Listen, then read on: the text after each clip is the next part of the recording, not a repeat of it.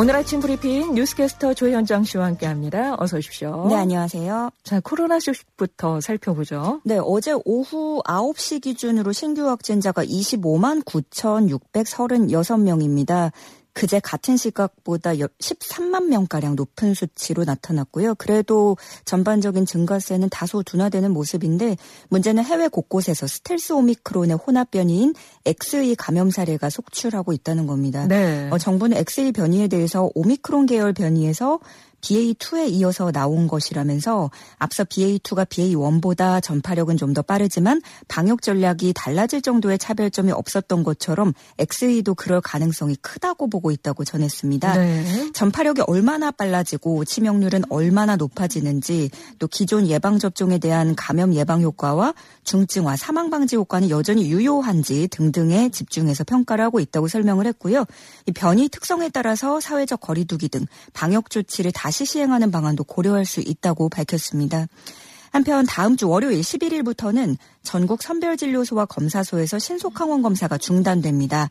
지금은 코로나 신속항원 검사의 치료까지 병행하는 동네 병원 의원들이 늘어나면서 이제는 보건소를 제외해도 검사 수요를 감당할 수 있다는 판단입니다. 네. 다만 병원 진료비나 자가검진 키트를 구매하는 데 부담이 될 수 있는 취약계층에는 지자체별로 보유한 자가키트 한도 내에서 지원한다는 계획입니다. 그리고 이제는 국내에서 확진 이력이 있는 장기 체류 외국인들도 입국 음성 확인서를 면제해 준다면서요? 네, 오는 11일부터고요. 기존에는 예외 인정 대상이 내국인 입국자에 한했는데 외국인 등록증을 가진 장기 체류 외국인까지 확대를 하는 겁니다. 이에 따라 외국인 등록증 또는 영주증, 국내 거소 신고증과 함께 국내에서 확진 이력을 증명할 수 있는 격리 통지서를 제출하면 음성 확인서 제출 의무가 면제되면서 입국 시에 PCR 음성 확인서를 내지 않아도 됩니다. 어, 확진은 출발일 기준으로 10일 전부터 40일 이내로 국내에서 확진된 경우에 하나 입니다. 내국인의 경우에는 해외에서 확진돼서 발급받은 격리 통지서도 인정을 하고 있지만 장기 체류 외국인은 해외 유입 확진자를 차단하기 위해서 국내 확진 이력만 인정할 예정입니다.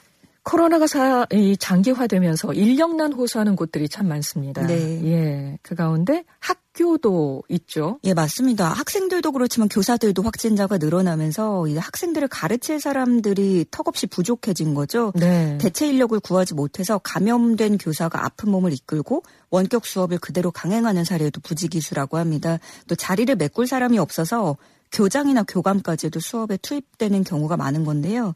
물론 정부도 이런 인력 공백에 대응하기 위해서 기간제 교사나 강사 등의 대체 인력을 마련을 하는 중이지만 인력이 워낙 부족한 데다가 적시의 조건에 맞는 사람을 또 찾기도 쉽지 않은 현실입니다. 네. 중고등학교에서는 곧 있으면 중간고사도 시작이 될 네. 텐데요. 네. 예. 어, 확 진된 학생의 경우에는 대면 시험을 치르지 못하니까 대신 인정점을 부여한다고 하죠. 네, 인정점이라는 게 학생이 그 시험을 치르지 못한, 못한 시험의 이전 또는 이후 시험 성적을 기준으로 환산한 성적을 말합니다. 네. 어, 오미크론 변이 확산세가 진정이 되면 확진자 학생도 시험을 대면 방식으로 보게 해달라라는 요구가 나왔었는데요. 교육부는 기존 방침을 유지한다는 입장을 재확인했습니다. 교육부 관계자는 여전히 확진자는 격리가 방역 지침이라면서 교실 방역 상황, 그 교사 감독 인력 배치, 집에서 학교까지 이동 문제 등을 종합적으로 고려했다고 설명을 했습니다.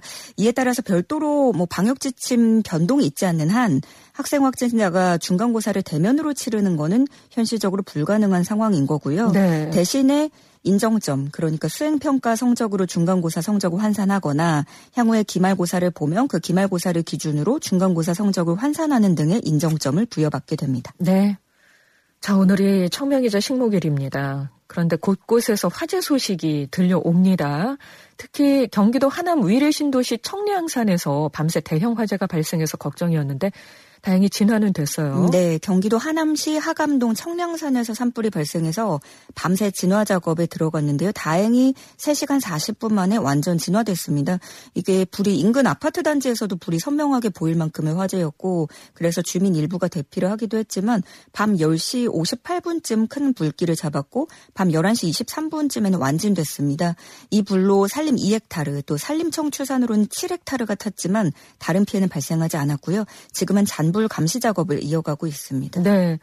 4568번님이 남한산성 가까워서 많이 가는 어. 곳이라고 불이 났다는 말에 안타깝습니다. 문화재는 괜찮다니 그나마 다행입니다. 하고 이렇게 또 보내주셨네요. 근데 위례 신도시 산불뿐만이 아니라 어제 전국 곳곳에서 산불이 발생했었어요. 네, 세종 연서면, 경북 영양군, 강원 강릉시 왕, 왕산명 등등에서 크고 작은 산불이 발생을 했습니다. 네, 산림청에 따르면 청명 한식 이 기간에는 입산객이 늘고요. 또 농사철 소각행위가 증가해서 산불 발생 위험이 크다고 합니다. 지금 특히 강원 동해안을 중심으로 건조하고 강한 바람이 예고돼서 대형 산불 발생 우려도 커진 상황이고요. 그런데 2000년부터 지난해까지 발생한 대형 산불을 살펴보면 61%가 4월 에 집중적으로 발생했습니다. 특히 청명 한식 기간에는 10년간 평균 13.3건 산불이 발생을 했고 평균 298헥타르의 피해를 입혔습니다. 네. 그리고 역대 최대 산불로 기록된 2000년 동해안 산불, 2005년 양양 산불, 2019년 고성 속초 산불이 모두 이 기간에 발생을 했습니다. 그러니까요. 예, 오늘도 건조한 만큼 계속해서 불씨 관리에 각별히 주의를 해주셔야겠습니다. 제가 앞서서 날씨에서도 전해드렸지만 오늘 건조한 데다가 바람도, 또 바람도 예. 셉니다. 특히 이 강원 동해안 또 경북 동해안 이 산지 쪽으로 바람이 초속 70km 예. 이렇게 나오더라고요. 순간 풍속이 태풍급으로 그러니까요. 예, 예. 정말 조심하셔야겠고요. 정말 오늘 식목일인데 아. 예, 산불 소식 안 들었으면 좋겠습니다. 자, 우크라이나 소식을 좀 봐야겠습니다. 우크라이나 수도 키이우 북서부 도시 부차에서 러시아군의 소행으로 보이는 민간인 집단 학살이 일어난 데 대한 국제사회 비판이 커지고 있습니다. 네, 우크라이나군이 탈환한 키이우 인근 도시 부차에서는 최근에 러시아군에 의해서 처형되거나 집단 매장된 것으로 추정되는 민간인 시신이 잇따라 발견되고 있습니다. 우크라이나 당국은 현지 시간으로 3일 부차와 이 일대에서 민간인 시신 419를 수습했다고 발표했습니다. 외신들도 이 내용을 속속 다루고 있는데요. AFP 통신 러시아 공습으로 전선 등이 끊어진 부차거리 곳곳에서는 민간인 옷차림을 한 시신들이 방치돼 있었다. CNN 방송 부차의 한 교회 앞마당에서 집단 매장 터로 보이는 길이 14m의 구덩이가 포착됐다라고 보도를 했습니다. 네. 우크라이나 참상이 담긴 사진들 보면 너무 끔찍해요. 예. 예. 국제사회도 정말 충격을 크게 받고 있죠. 아, 이 내용을 자세히 볼수록 참 끔찍한 내용들인데요. 일부 시신은 손과 다리가 묶여 있고 머리 뒤편에는 총알 구멍도 발견된 것으로 알려졌습니다. 외신들은 또 이 시신들의 얼굴 피부 상태가 마치 밀랍처럼 변한 것을 고려했을 때 수일 이상 방치된 음. 것으로 보인다고 추정을 했고요. 네. 부차 현지 주민들은 전쟁 초기부터 러시아군에 살해된 민간인이 이곳에 묻혔다라고 증언한 것으로 알려졌습니다. 뿐만 아니라 여성들을 집단 강간했다는 피해 신고도 잇따르고 있습니다. 네, 네. 그런데 러시아는 집단 할살 의혹을 전면 부인하면서 오히려 우크라이나 측이 평화 협상을 방해하기 위해서 연출한 사진들을 퍼뜨리고 있다고 주장을 하면서 유엔 안보리 소집을 요구, 요구하기도 했습니다. 네. 그렇지만 미국, 영국, 유럽 연합 등은 러시아의 행위를 전쟁 범죄로 규정하고 추가 제재를 포함한 관련 대응을 예고했는데요. 러시아와 무역을 이어가고 있는 일부 나라에 대한 2차 제재를 비롯해서 에너지를 포함해 광물 운송, 금융 등의 분야에 대한 추가 제재 가능성이 거론되고 있습니다. 자, 다음 소식입니다. 우리 방탄소년단 BTS가 이 또다시 그래미 시상식에서 고배를 마셨습니다. 예. 예. 기대하던 분들 많았는데 저도 많이 기대했는데 네. 아쉽, 아쉽습니다. 네, 예. 방탄소년단은 베스트 팝 듀오 그룹 퍼포먼스 부문에서 후보에 이름을 올렸는데요. 어, 토니 베, 베넷과 레이디 가가, 저스틴 비버, 베니 블랑코, 콜드플레이, 도자 캣 등이 경합을 했습니다. 쟁쟁하죠. 결국에 도자 캣과 시저가 함께 부른 Kiss Me More가 수상을 하게 됐는데요. 이 노래도 상당히 인기를 끌었던 곡입니다. 빌보드 메인 싱글 차트 핫백에서 3위를 차지했고 국내에서도 인기가 많았거든요.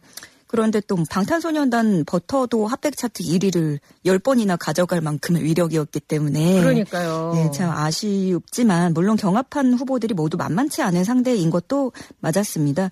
또 그래미는 그 그래미와 함께 미국 3대 시상식으로 꼽히는 빌보드 어워드나 AMA와는 달리 차트 순위나 그럼 얼마나 팔렸는가 그런 수치보다는 미국 음악계 현직 종사자로 구성된 레코딩 아카데미 회원들 투표로 또 결정된다는 점에서 조금 다른 점이 있었습니다. 그러다 보니까 그래미 어워드가 유난히 보수적인 경향을 띈다고 얘기하잖아요. 네, 맞습니다. 그러니까 아카데미 회원들이다 보니까 좀 업계에서 인정해준다라는 음. 그런 권위는 또 있지만 반대로 지극히 너무 백인 중심적, 남성 중심적이다. 그리고 대중의 그런 유행, 취향 변화는 쫓아가지 못한다라는 비판도 끊이지 않았는데요. 음악성에 더 집중을 많이 한다 이런 네. 얘기를. 예, 그럼에도 불구하고 좀 백인 중심이어서 일전에는 오죽하면 그 아델 백인 가수죠. 아델이 어, 비욘세를 배제시켰다라는 의미로 자신이 받은 트로피를 반으로 쪼개는 일도 있었습니다. 네. 그만큼 좀 인종에 대해서 보수적이다라는 평가가 있었지만 그럼에도 불구하고 이번 시상식에는 흑인 아티스트들이 또 상을 많이 가져가기도 했거든요.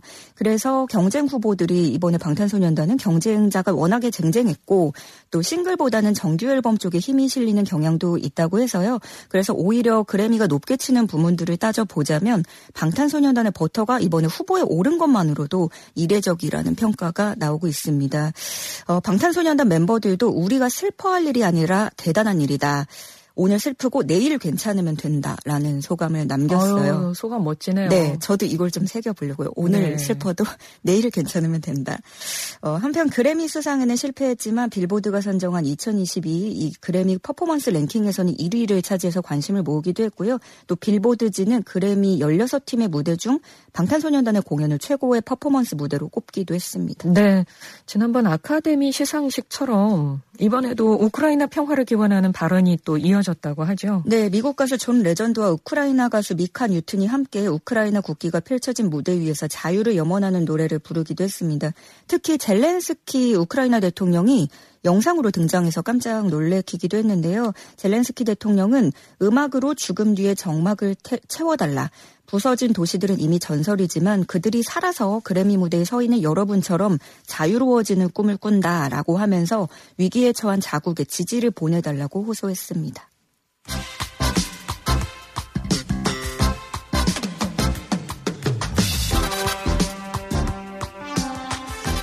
자, 스포츠 소식 전해드립니다. 굿모닝 스포츠. 이탈리아 세리에 A. 세리에 A 이렇게 표현하기도 하던데. 아, 네. 네. 강호 이 나폴리가 김민재 선수를 영합, 영입하기 위해서 러비코를 보냈다는 외신 보도가 있었나요? 네, 네. 터키 언론 아크삼이 보도한 내용입니다. 이 매체는 나폴리가 김민재 영입을 위해서 이정료 1,500만 유로, 우리 돈으로 약 200억 원을 페네르바체에 제안했다고 전했습니다. 그러면서 김민재를 향해서 빅클럽이 엄청난 제안을 했고 페네르바체는 역사적인 이정료 수입을 벌어들일 수 있다. 김민재를 향한 나폴리의 사랑은 끝이 없다라고 전했습니다. 김민재의 나폴리 이적설은 이번이 처음은 아닌데요. 네. 지난 1월에도 겨울 이적 시장에서도 나왔던 내용인데 당시 페네르바체가 반대를 하면서 나폴리는 김민재를 데려오지 못했고 음. 대신 맨유의 수비수 티앙제브를 임대하는 방식으로 선회를 했습니다. 했습니다. 어, 근데 이적설과 제안설이 솔솔 피어오르고 있기 때문에 그런 가운데 어떤 일이 벌어질지 기대가 모아지고 있습니다. 네, 기대해 봅니다. 지금까지 뉴스캐스터 조현정 씨 고맙습니다. 고맙습니다.